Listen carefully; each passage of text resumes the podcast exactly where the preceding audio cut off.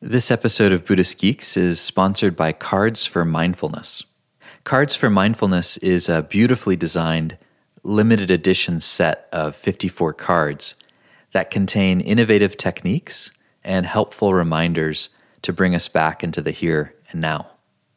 Cards for Mindfulness is made by our friends at Mindfulness Everywhere, the same people behind Buddhify. You can visit Kickstarter.com or cardsformindfulness.com to receive your set and find out more. Give yourself the perfect present with Cards for Mindfulness. Buddhist Geeks Exploring the convergence of Buddhism, technology, and culture.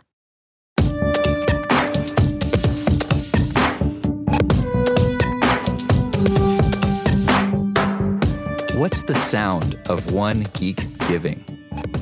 Find out at buddhistgeeks.com slash give.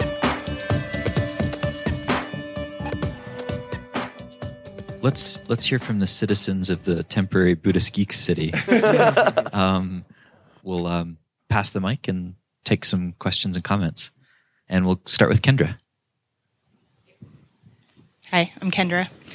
Do you think that you we're kind of getting into this about uh, sort of the potential for human biological evolution through these technologies? So, Neema, even with your um, breathing sensing device, like, could there be potential that you know, first we start with the technology helping aid uh, our awareness of it, but then it becomes something that we have control of without it, or uh, similarly with the uh, the Emotiv device, and and even with psilocybin and other technologies where these tools will actually aid us in reaching a higher level of either biological evolution or even conscious evolution.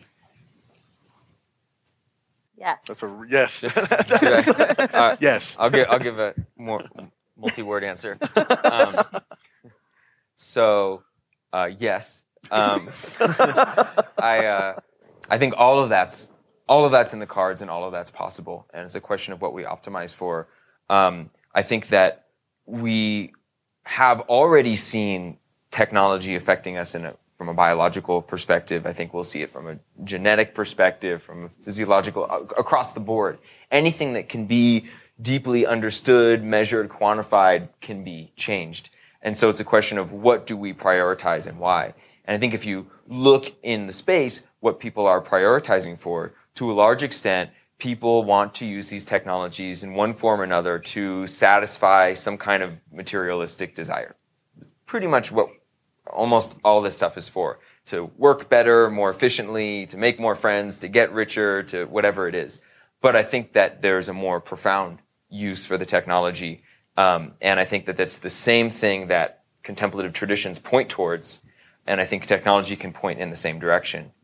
In order to achieve that goal, some sort of biological change is helpful, so be it. If in order to achieve that goal, some kind of neurological change is helpful, so be it. Um, but it's a, I think the important question is what are you actually optimizing for? And I think one of the one of the, the big transitions that we're seeing is an understanding of minds in a way that was not previously possible. I saw this great talk from an individual with ADHD, and he was explaining, "I'm a researcher, I'm a snowboarder, I'm a rock climber," and he just goes off on his whole stream of consciousness, and it was a matter of social acceptance for him. I think that these technologies are going to allow us to be able to understand things like autism and ADHD and these things that previously we saw as out of the norm, as a, as a way for us to embrace that about each other and the uniqueness about each human being. And uh, Jacob, I, I meant to ask too. You know, you're working really closely in the EEG field. I think one question that comes up because this is one of the kind of primary contemplative technology hardwares. Absolutely. You know, what what what is this stuff actually capable of, even right now? That's a really good question. EEG research, um, my background was in functional magnetic resonance imaging before, which is very high resolution. EEG has a very high temporal accuracy, meaning it's very accurate within the, a time space, linearly. And with something like fMRI, you have about a minute wait time before you're able to look at the oxygenation of the blood levels. Um, so high resolution on one end, high temporal accuracy on the other. Now, given a wonderfully large data set, there's practically no limit to what I can do with it from there. Uh, the more the more people that participate in allowing us access to be able to understand the brain, and I believe that there's there's a big challenge for us as we move forward in the technology is openness and um, informed consent, so that people understand that they're opting in, that, that that all the privacy concerns and all of those issues they need to be addressed, and we need to have an open discourse about it. And with that, getting access to that information, we have the ability now to be able to really crawl through that that data in a way that just was never before possible. For instance, in academia, people who are parsing out information for tenure because they, you know, the currency is publications. I, I, see that as, as a great limiter, in my opinion, especially in the, the field of neuroscience. And with us having access to large data sets, there's practically no limit to what we'll be capable of doing with it. Yeah, it seems like maybe one of the limits in academia too is the um, the need to be territorial and not share data, right. and that's not that's i mean there's a little bit of ego involved but it's sure, but less the ego and more the institution that mm-hmm. if people give up their data they give up the chance to actually exactly. have any job security. I remember when i first found eeg research a few uh, a few years ago um, I, you know I, I, my background's in fmri. He's like do you know anything about eeg i said i don't know. Give me a couple weeks and we'll find out. And i went looking for data and could not find any data. I just could not find any open source data. And i thought that was just such a tragedy that and, and i see this changing over the next decade to where 12 year old kids are out there are going to be sharing their brain data. Like here this is what it looked like when i played minecraft this week and they're going to they're going to put it up on servers and they're going to be looking at it in a way that we just never before thought possible.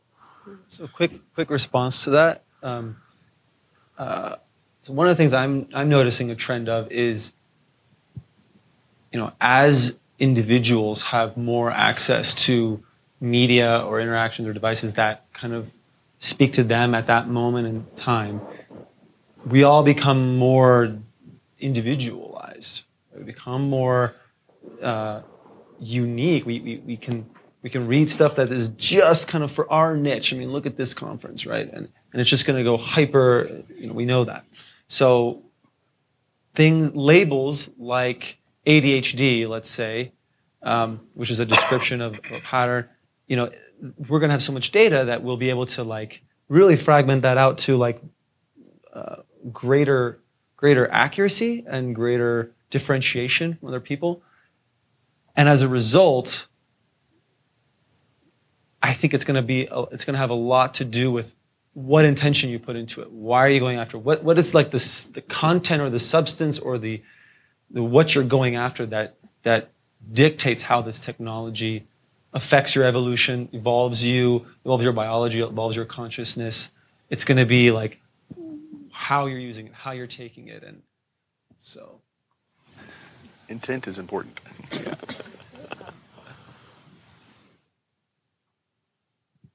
Awesome. So my question is about um, in the research you've done and the experiences you've had. Have you noticed a difference between um, people who have gotten there really fast through the technologies versus getting there the slow way? Um, the kind of analogy that I'm seeing in the technologies you guys have described is the biofeedback devices seem like they could be a really quick way to get you to a concentration state. And I haven't done psilocybin, but I can, from your description of it, it makes it sound like a way to supercharge yourself to like an open awareness state. Um, and kind of thinking of of, of a meditation bifurcated in those two things, and obviously they work together. But wondering, like, people that have used the technologies you're describing um, have you seen a difference in people that have kind of gotten to those states really fast versus people who have done it over hours and hours and hours, like the old way of sitting for however long? Um, and the last thing I'll ask is, I guess the like if you do concentration practice for hours and hours and hours, all this kind of psychological stuff comes up. Um, and will that happen if you do like get to the same concentration state you would have gotten after 10 minutes of whatever awesome technology gets you there? I think I think that's a great question. I just recently had a, a, a, dear friend of mine come on to the Lucid Space project, and he does a lot with binaural beats. And I, I had not, I'm not real big into entrainment. I, I'm very cautious about what we do to the brain. So something like Emotiv, it's a completely non-invasive, uh, it's an observation and measurement tool. And being a very conservative neuroscientist, I think that we should be very cautious as we move forward about what sort of interventions we're doing with the brain, because we don't have any long-term research with it yet. But this friend of mine, as soon as um, as soon as he got the EPOC, and was able to look and track his own metrics on relaxation, he was able to just immediately, he was just exhilarated by the entire prospect of having a real time metric to be able to say, this is good. All right, I can do this. I can track this. So I, I don't have any long term uh, yet, uh, but um, I'm excited to see how that's going to progress because these kind of biofeedbacks have been around for years, decades now, right? And it's just now getting to a point where the technology is miniaturized enough and affordable enough that we're going to be seeing mass adoption. So, you know, check check back in in three years. yeah, I can answer for psilocybin. Um, what if I told you that there was a way to go from your home, safe, familiar, habitual, with all of its normal baggage, your life, and go to a totally fantastic paradise like Pandora? Have you guys seen Avatar? And the one path involved a very kind of specific map and you would have friends along the way and it would feel sometimes like it was a little bit slow but i could kind of promise you that for the most part if you avoid this pitfall and that sewer grade and all this stuff eventually you'd get there. I think a lot of people would choose that now, if I also told you you could go through the like the dark, spooky, like Wizard of Oz monkey woods to get to the Wizard of Oz, some people would choose that if they knew they could get there faster, and then once they got to the end, they could help other people get there faster. So, psilocybin, you're not getting around the dark stuff. In in many sessions that I have guided, people go straight into the darkest, scariest shadow parts of their being whatever you want to call karmic intergenerational trauma, personal trauma. Um, but it, it accelerates that process too. So, what I've seen some people struggle with for decades through meditation practice and therapy, again, psilocybin and other psychedelics can just kind of fast track that. And the fast isn't necessarily good. It can be, you know, clock time six hours, but it could feel like an eternity. You know, there's no getting around it. It's not a shortcut. But in terms of an actual biological life, it can be a shortcut. So that's maybe a point to clarify for people who haven't had personal experience that it looks like it's a short amount of time, but it's kind of the same amount of work. It's the same amount of stuff that you're covering. The territory is the same. I really love that analogy, by the way. Yeah. Can I can I jump off that really quick? So, um, on the topic of shortcut, I, I don't actually think that there's a such thing as a shortcut. As if we could somehow fool reality into you know some other way. Oh, I tricked you, reality. Um, I do think that there is a continuum of skill, skillfulness in how we approach the path. And I think a less skillful approach can have its consequences or can take longer or be less efficient, these kinds of things. Um, but I think that we are, in many ways, uh, weighed down by a lot of preconceptions of what the path should be like how much we should work for it, how much we should suffer for it, how much of our shadow we need to deal with, how many hours we need to sit for, how bad our knees need to hurt. Um, these are things that hold us back as much as any other conceptualization of the of the ultimate goal. And so, um, do I think that the technologies have the potential to be um, harmful? Of course, this is not a panacea that can do no harm. These are things that need to be studied understood in a clinical context and tested thoroughly. But do I think that our notions of shortcut and how long things can take are somehow set in stone? Absolutely not. I think those things are as malleable as human thought. I just I just add from from the point of view of um, the traditional path itself. You know, there there's a there's a recognition that some people go quickly through certain kinds of territory, um, some people have a natural proclivity to be able to focus and concentrate and investigate. And their experience is very much like a, a, kind of psychedelic journey without the psychedelics. And so I think we already have a lot of data points on how the traditions handle people going through certain territory really rapidly and it being um, disintegrating in a certain way and taking some time to to kind of put the pieces back together and understand the significance of what's happened. Um, so I think we can, in some sense, pull from from that wisdom too, um, even as we look at these technologies. And um, and the other thing I'd, I'd, point out, just from doing concentration practice, um, not a ton of it, but enough to know that what you described as, eh, you know, uh, concentration is a purification practice. Traditionally, it's it's it's it, it does bring up stuff. It churns these big uh, waves of difficulty up, and that's where you know certain practices are just so useful, like being able to turn toward those things and work with them skillfully and have you know ways of processing that information and transmuting it into a kind of living wisdom. Um, and and in some ways, I wonder if one possible response to that question about the shortcuts is that there is some part of this that it, you can't shortcut. It's just some there's something that happens in this slow way a kind of development of character or a kind of wisdom that that isn't really as much about these kind of altered states of consciousness. Um, well, it's like it's kind of like a fractal, right? So it's like you're going through these mini births and deaths and reincarnations and all this stuff, and eventually it's kind of like there are these bigger cycles, and within the big cycles there are small ones, and I think that it's like people have to kind of come around to certain things a number of times before the kind of the cycle keeps like a very big number of times in some of our cases.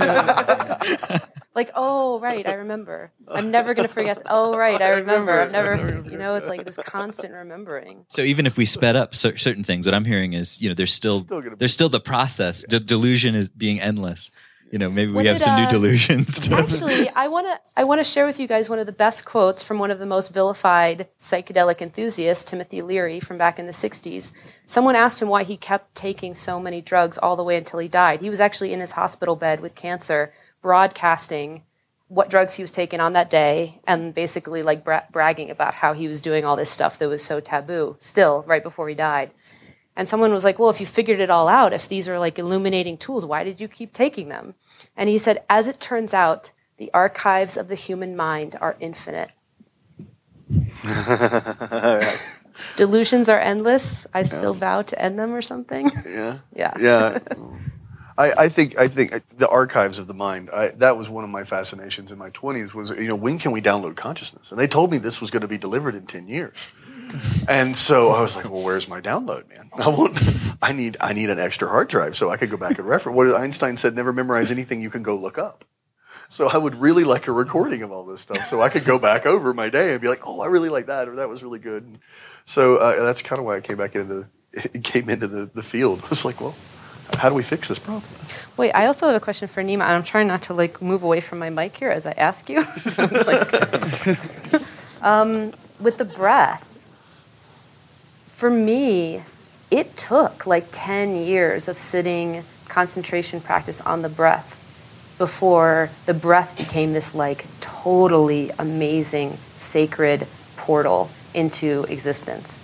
And so I would love for you to answer that question about the breath that like does it have to be slow? Can it be fast? Like this whole thing about pace with the breath, because like the breath adapts to what we're ready for, which I think is just super cool. It'll, it'll wait.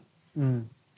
I uh, I've worked with a lot of people that have never meditated ever, but they're dancers, they are cooks, they are athletes, and they they they be with their breath all the time. And so and they don't they don't know it as a conceptual thing an intellectual thing. They that's just it's very it's part of their life the way our feet are. Um, so i i don't think that there's a goal about it i don't think that there's a a speed thing to it. I, I i'm with you. I had a similar experience of, of of sitting but i i also swam as a kid and i felt like that actually was a big part of why I yeah was, I was a runner. Yeah yeah and, and if you do anything where you really have to do that you, you have intimate awareness of it. Um, so yeah I wanted to ask again about the data uh, stuff that comes out of this because I, have this thing in my pocket that um, you know gives me access to all sorts of information. But more than that, it knows where I am, how fast I'm moving, and all sorts of other things that I'm probably forgetting that it knows. Um, and then you're coming out with uh, basically something that helps uh, helps track the breath. You've got the you know a, a portable EEG machine basically. How much is, is a hospital port- hospital EEG? Twenty thousand dollars. Right, and that's probably the base model. Right, and this is a hundred times more affordable. Right, and, and then um, you know the, the in a hospital the uh, the stuff to track your pulse oxygen and all that stuff. Sure. Probably similar prices, sort of things. Yeah you know, we're talking about these things that are not only big um, in the hospitals, you know, still about as tall as you know a regular person, and they've got um, all sorts of wires and you can't go anywhere with them. Not only that, but a lot of them, you know, that data just goes off somewhere. It's very obtrusive. It's locked up. Yeah. Yeah. And um, so, what do you see in, in terms of the convergence of things like this thing that can tell how fast I'm moving, Sure. where, where I am in the world, and that sort of thing, how high I, how high I am. Not that how high I am, but you know, you never know. Um, where you are in Boulder. Um, you know, something that can track your breath, something that, can kind of like you know track mind waves. These are all things that you know that it's not just data on their own, like you're saying. You're saying a significantly large data set, but all of a sudden you get with that price point coming down. Yeah, we're looking And at a mass adoption about It's a, and when that happens, yeah. you know what is that sort of what is you know what do you feel is the potential Oh, of massive. that um of that sort of convergence or singularity of that, of Sure, that technology It's it's funny that you bring up the singularity because I've heard a lot about this, and it's it's a good buzzword. I think that what we're seeing during this convergence, take for instance hospitals. You go in when there's a problem. You've had a seizure. We look at we have a lot of data on unhealthy brains, but there's not a lot of data on normal, everyday, healthy lives. And what we're going to see over the next decade is this integration of all these different technologies, all these different wearable devices, and all of this different data. And I believe that we're going to have an opportunity to take, to be empowered to understand our own brains and our own cognitive and mental health and our own physical health, our own nutrition. And I think it, it instead of a sick care system, we'll, we'll actually be able to have a health, you know, take care of ourselves and be healthier. And I could throw an extension to that. I think that um, what all of these various self tracking and wearable technologies represent are really forms of technology assisted self awareness. They are all um, reflecting back to us some aspect of this existence that we're in, and that loop is tightening and tightening and tightening from something like a, a, tracker that monitors you, and at the end of the week, you look at some chart or graph of what you did during that week, to something even closer to your body, like the breath tracker, which is actually looking in real time at your breath. And as these things close in and close in and close in, to in this moment, you are seeing a complete reflection of that which is you're basically coming to a singularity of sorts, but it's almost like synonymous with this present moment experience, but it's augmented by reality. And so, in a sense, perhaps what all is this is pointing to, or the ideal vision of the singularity, is actually an ultimate singular experience that arrives at this present moment experience. I think we're going to see a lot less fear as that happens too. A lot less fear. A yeah, lot less fear's fear. the big one. Yeah, just think about the things that you're scared of and how many of those things would go away if there was no past and no future. And what if we were all automatically to share all of those things together so that we could all understand exactly how fearful you are and why and what it was about? I think I was going to say that um, that I think that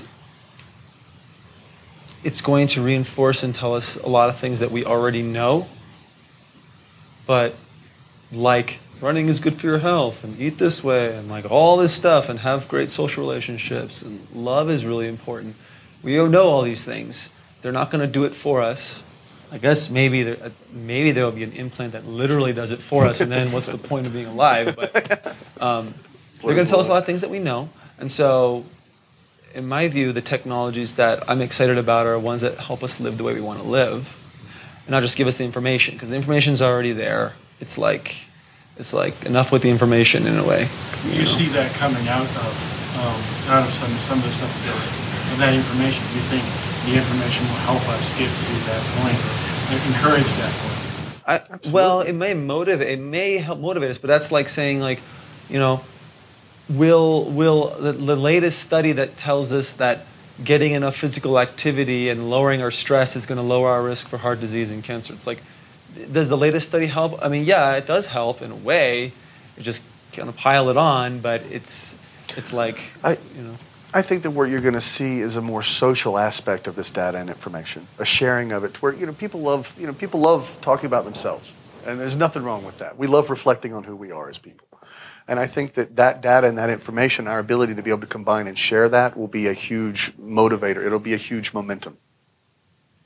I, I don't know. I, I don't know if it's necessary that it motivates us. I think it's it's again like it, in a lot, it's kind of like when you look at Facebook. Is it always motivating to look at Facebook? Sometimes it's motivating. Sometimes it's it's demotivating, and often it's like I'm watching someone else's life experience, and I know what I, I, I understand that I know that if I do X, then Y will happen, and and and again, it comes back to okay, well, what? How important is it for me? What like um, how important do I think this really is? You know, put my money where my mouth is, and and like look at someone in the eye, or tell them that I know that if I make eye contact, it's better for our relationship.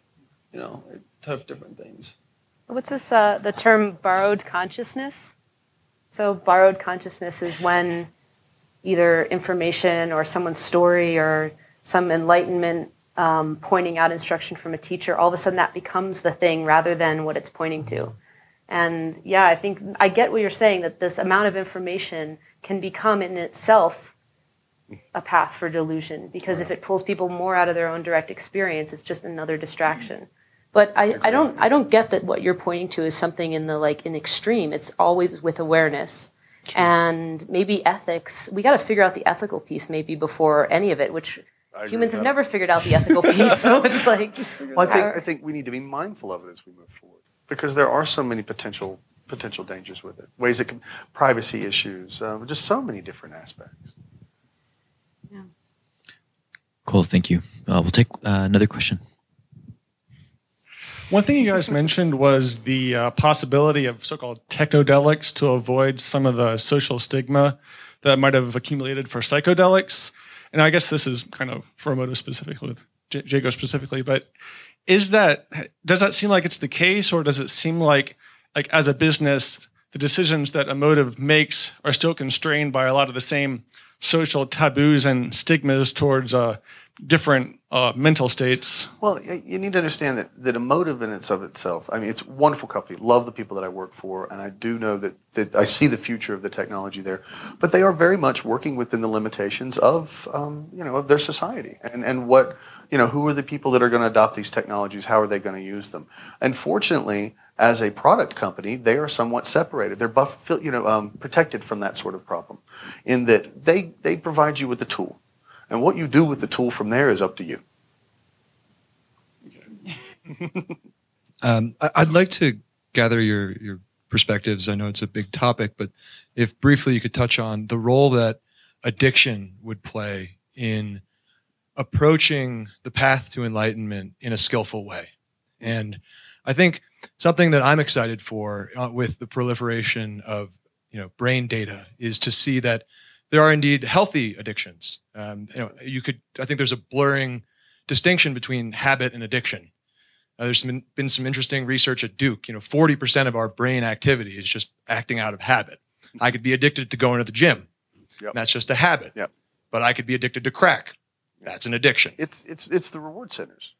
Uh, I apologize. Please. And no, just just to kind of restate the question is, um, what do you believe would be the the role of addiction in approaching the path to enlightenment in, in, in, a skillful way? I think that's an excellent question. I was actually just talking with someone about this over the past couple of weeks. It's all about reward centers. We as human beings become addicted to anything that makes us happy and, and activates all of those lower evolutionary structures in the brain. Are our needs being met? Uh, is the food we eating? You know, it, it, and a lot of it's genetic. There's a lot of different interplay that's going on from a lot of different influences. It's not any one thing. So genetic predispositions, um, what parts uh, our body really need. Is some people, I don't need a lot of sugar personally. A lot of people love sugar. Um, I like fatty foods. My body type, you know, probably evolutionarily speaking, loved to, you know, loved meat back in the day, you know. But um, at the same time, I'm kind of transitioning into vegetarianism right now because I, I, love my body and want it to be healthy. I think that the things that we get addicted to, um, I, I, the whole term addict, the whole addiction term might need to be re- revised at this point. Yeah, a different term that um, coming from, it's funny, the psilocybin work was and is being done in a substance abuse research center. So it's like there's this really good drug that's being studied in this kind of under this umbrella of quote bad drugs. But as you pointed out with alcohol, it's like a spectrum. And some one of the terms that we've used is dependence. Not just us, the whole field of, of studying substances and how people relate to them. So you can ask this about anything you use. How much am I free to use it or not use it, or how much does it dictate my choices? And you can kind of answer that dependency question about meditation, about how much you need to see your teacher or guru, about how much you need to see your therapist, about how much you need to work. Um, the nice thing about psychedelics is they're not naturally addictive, so they don't trigger any of the natural reward pathways and dopamine. Um, it's a question for LSD. LSD is kind of its like own beast. And for so DMT, I'm not even. the, the molecule, Yeah. the specific molecules are somewhat of an issue. But the natural organic uh, mushrooms and ayahuasca, which is an Amazonian brew, um, they don't really seem to trigger the normal kind of uh, dependency and um, craving and kind of seeking behavior that a lot of other uh, classic drugs do. Um, so at least physiologically, they're safer, and they can still trigger psychological dependence. You know, you see this vision of a world free of suffering and you being completely interconnected and in the present moment with no problems. And then you come back and the real world is happily waiting for you to re enter. And it hasn't changed that much. And it kind of takes a lot of other practices to remember what's the difference between those two states? How do I bridge them? And I've seen people become addicted to psychedelics. Um, there is always that possibility in human behavior. You see something, you want it, and you go after it. And I believe we found we found some genetic markers associated with with high level of addiction. But technically, you you have a dependency for water. You're addicted to water, if I'm not mistaken. Right? I think all of us are. Or air. Air, yeah. Thank you. Um, so I really like that there are a few different types of technology represented here today. There, there's all the different things that we're working on to, to connect people with technology in their own brains, and and also using some of the medicinal uh, methods.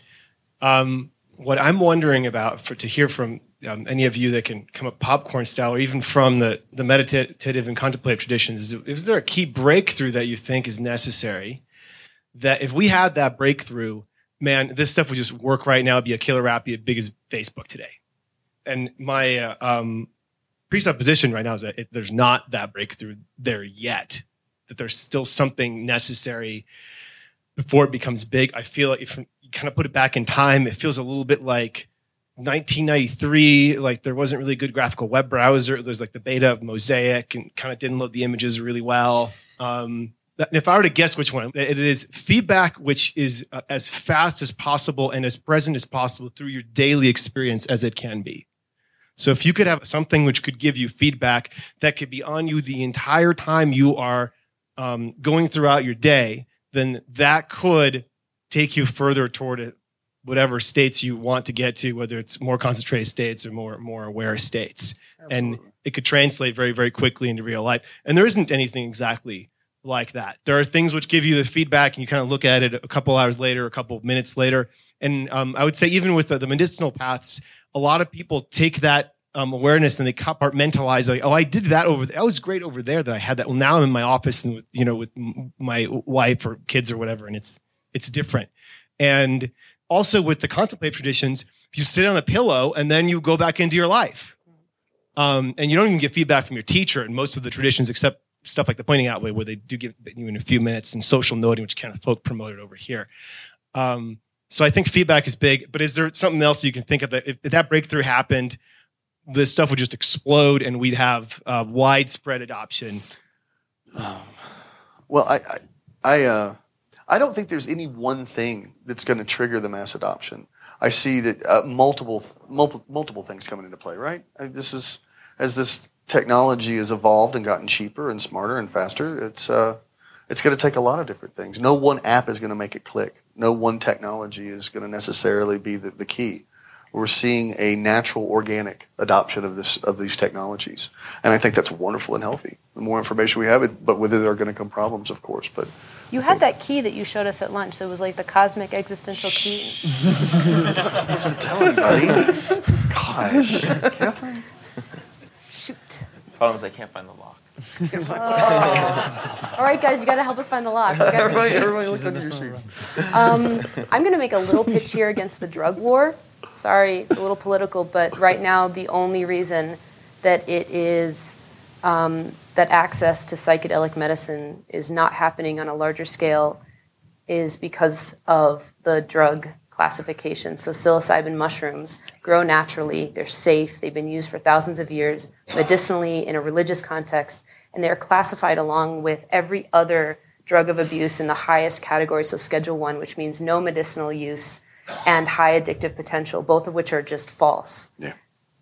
In a truly free world, no, none of these drugs would be illegal. They would all be freely available, and we would figure out the way in society that we want to help people who have problems with dependence and addiction. And we'd figure out ways to keep each other safe so that people who decide to take one drug aren't, aren't harming someone else, especially children. Um, as a society, we're not ready to ha- tackle those kind of big questions. Or maybe we are, and maybe that's kind of where things are moving. I mean, we're in a state that now has cannabis Maybe for we're doing it anyone, now, yeah. pretty much for anyone. I mean, that's like I'm not even a fan of cannabis, and I think that's cool. Like, I mean, Same. it's just never underestimate how much things can change very quickly with a change in the legal structure and a change in public opinion about things. So if we decide that the suffering in depression, suicide, post-traumatic stress, terminal illness, if that becomes unacceptable, we can just change it. It's easy. We just change it. That's it. Just do it. Okay. no, you're right. And I think that us having a conversation about it, an open discussion about it, is, is one of the key efforts in the right direction. I'll give you two two answers. Um, first, just jumping off of Catherine, is that, for example, if there were legal clinics that were very tightly structured with an extraordinary amount of research and experience backing them up, that could provide people with a um, really deeply supported and effective psychedelic experience that could provide a real meaningful transformation for that person, um, that would be huge. Um, so that said, that's the specific example of my real answer, which is that I think the Holy Grail is to be able to produce um, meaningful, significant, lasting change in the way that people feel. And um, when technology is a, the first technology that can do that in a significant way, that's really accessible, will I think spread like wildfire. Something that makes you feel better, not just while you're using it, but some kind of lasting effect Exactly, you get yeah. afterwards. And you're like, I feel better because I put this thing on. I think to understand what kind of effect I'm talking about, look at what we are aiming for here with contemplative practice. And when you can build a technology that can have that same effect, that same result, without any crazy downside, um, that will be huge. Monumental. Okay, um, so why was Facebook so popular? It doesn't make people feel good necessarily all the time. In fact, a lot of the studies show that people feel depressed after they check Facebook, but it's super popular. Same with email, makes us super anxious. Um, yeah, you're gonna check your mail right now, I bet. Um, uh, so I think that I agree with what you're saying. Um, amusement parks make people feel good. They're really popular. You know, so is alcohol. Um, but to support the human experience, no matter what it looks like, no matter where people are at, and that changes over time. Uh, that's kind of what Facebook is. It's like it's like it's a it's a container space for whatever you want to put in it, and for yeah. You guys are both giving different answers, and I just want to highlight that. If I, if I notice what you're saying, you're talking about something that makes people feel better, actually makes their lives feel positive afterwards. You're saying what's necessary. I mean, with the assumption that there'll be something in that technology that makes them also better off is the crack component. Yes. If you don't have the crack component, it doesn't matter. People might not even want to feel good. Um, well, hold on. Sorry. Yeah. Just let me finish. Let me finish what I'm saying, and then you and then you can tell me. So, Yeah. so I think that the the the thing about this container space uh, that is social, that helps people kind of like share their experience because we are such social beings, is that it has to communicate w- like what I was feeling and experiencing, what and what I did to to do that, so that it's repeatable by somebody else, so somebody else can say like so in Facebook. When I go check Facebook, people are always like, "I went on this trip and look how cool I am because I'm in this exotic place." I went did this crazy yoga pose because look how you know it's like these exotic, you know, positive and sometimes negative experiences that are repeatable by me, but aren't instantly repeatable. Like I have to like do something to get there, and then so there's like, so but so that, but for state of mind or or or or altered state or experiential and more experiential dimension would be, I, I think, the kind of Facebook equivalent of what you're talking about. So I don't think it's positive and negative. It's positive for one person. It's, ne- it's negative. That person, the other person experiences it negatively because that's that's part of human nature. But it's social and it ties us all together in that in that village. And and and I would say that it is possible in this moment to experience complete total acceptance and surrender to what is, regardless of the context, regardless of what is showing up regardless of the physical pain in our body, of the social interactions that we're having. That is life, and that happens. But beneath that, around that, underneath that, including that, however you want to say it, there is the potential, a fundamental capacity of the human mind to experience a profound sense of, of well being. And so, um, for me, the ultimate technology would um, uh, catalyze that or open the door to that and really what happens in terms of external context or situation, I, I don't know. Anything's possible. Yeah, it's it's kind of both, right? So ideally, you would be able to throw yourself into any situation and feel completely at ease and free. But in the meantime, you kind of there are all these ways that we help each other get there. And I guess for me, a real revolution would be the lack of judgment that we have toward other people's paths, and it like it even comes out in our little conversation here about alcohol versus psychedelics. We each have our judgments about what's an okay path.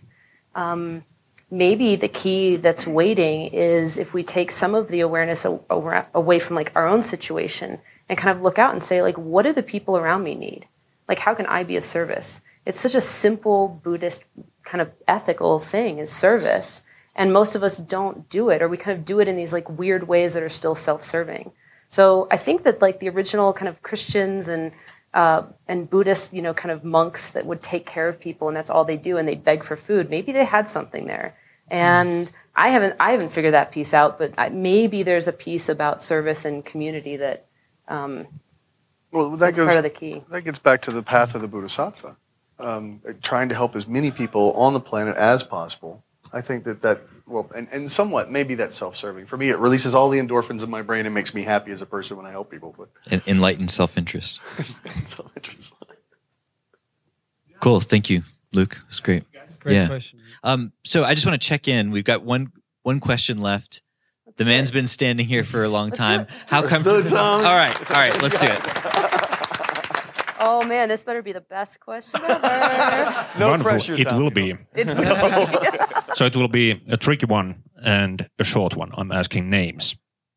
Um, I'm working for Atra Innovations, and it's an accelerator for breakthrough innovations.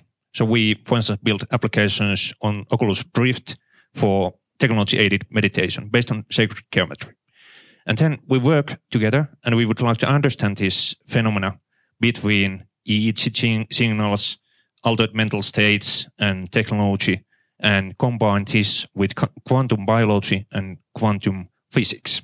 Oh, yeah. So my qu- question is that if I I'm going to Amazon next, who are your favorite uh, open-minded uh, quantum physics researcher who can talk about human consciousness, quantum physics, and EEG in the same sentence? That's a really good question. Um, I'll, I will get you a list later. I'll get you a list. I'll have to go. I'll have to go look into it. I was. I had the most enlightening conversation when I was working with the Tibetan monks about. Um, they wanted to know how is it possible that this eight-year-old kid shows up to the monastery and is able to knock on the door and say, "May I please be shown back to my room? Thank you very much." And I can tell when someone lies. I am very, very good at detecting deception, and I knew that he was very serious. This was very a very open and honest question from a beautiful little monk, and he wanted to know. So we kind of went off. We, we kind of went off on discussing the intersection between genetics, the hippocampus, and the potential for quantum physics to interact in a way that that we just have not fully understood yet. And it's obvious that there's something going on. The whole reason Hans Berger created EEG. Now this is, could be wrong. This is what I read on Wikipedia. Was because this could be wrong. Um, so please double check this. Don't take this as gospel but um, is that he had a near death experience. He got ran over by a carriage. And at the exact same moment, about 2,000 miles away, his sister sent him a telegram and said, Oh my God, I fear something terrible has happened. Are you okay? And he was so profoundly affected. He was a researcher at the Max Planck at the time. And he was so profoundly affected by that experience that he created electroencephalography. What we know today now in practice 100 years later. So it's, it's and, and I loved your talk, by the way, talking about some of these, what may be considered fringe and whatnot. But I believe what we're seeing is an intersection of knowledge and creativity on a scale that has never before been possible thanks to modern technology and communication. And that we're absolutely going to understand that in a, in a much, uh, in a much welcomed way, in my opinion. Did you say you were going to the Amazon? Yeah, so so basically, I'm asking names on who are the current, uh, even even practi- practitioners of scientism. So who who would be the writers or key figures on quantum physics uh, who are writing. Uh, I'm, I'm, buying books on Amazon. Not, I'm not going to that ayahuasca on Amazon. Oh, oh, uh, Amazon. So, okay. I thought the Amazon forest. Yeah, I yeah, thought yeah, you meant you were going to the jungle. Uh, you wanted yeah, names I- of shamans. I like, I might, I if you come with me, I will. I will be going instantly. So if you if you will be my tour guide. There's a conference coming up next week. Um, what's the name of that? No, science and non-duality. So No, no, no. Mine, no, the one San from Mind Fran. and Life. Oh, right. There's Yeah, also the one. The Dalai uh, Lama had gathered together a whole bunch of scientists, and this is one of the things I loved about Buddhism. two weeks. It's in two weeks. The Mind and Life It's one. not next weekend. Next weekend is science and non-duality, which is my answer to you. Go to that conference, Because you probably meet a lot of people. huh? In San Jose. San Jose. Yeah. That's where all the quantum EEG Geeks, the quantum geeks? consciousness convergence, uh, as much as you could ever hope for, is going to be there. You're reading my mind. Next week I'm in California. Oh, perfect. Okay, so San, San Jose. There's also FYI going to be an exhibition for contemplative technology that I'm organizing at the conference. A little plug. So if We'll both be in San Jose next that. week. if you want to get And then the week after that, And then the week after that, yeah. So t- great. It will be more drinking with you. We had a lot of fun last Oh, night. and one na- one oh, come talk to me after. I have lots of names for you. But one person is check out Julia Mossbridge. Okay. All right. That's great. That was well worth the wait, I think. But not you. I hope this is interesting. Uh, it certainly was to me. Thank you guys so much for for taking the time, and um, I hope this is the beginning, you know, of a conversation um, rather than. I hope ten years we can come back and actually uh, check in and see see what's happened.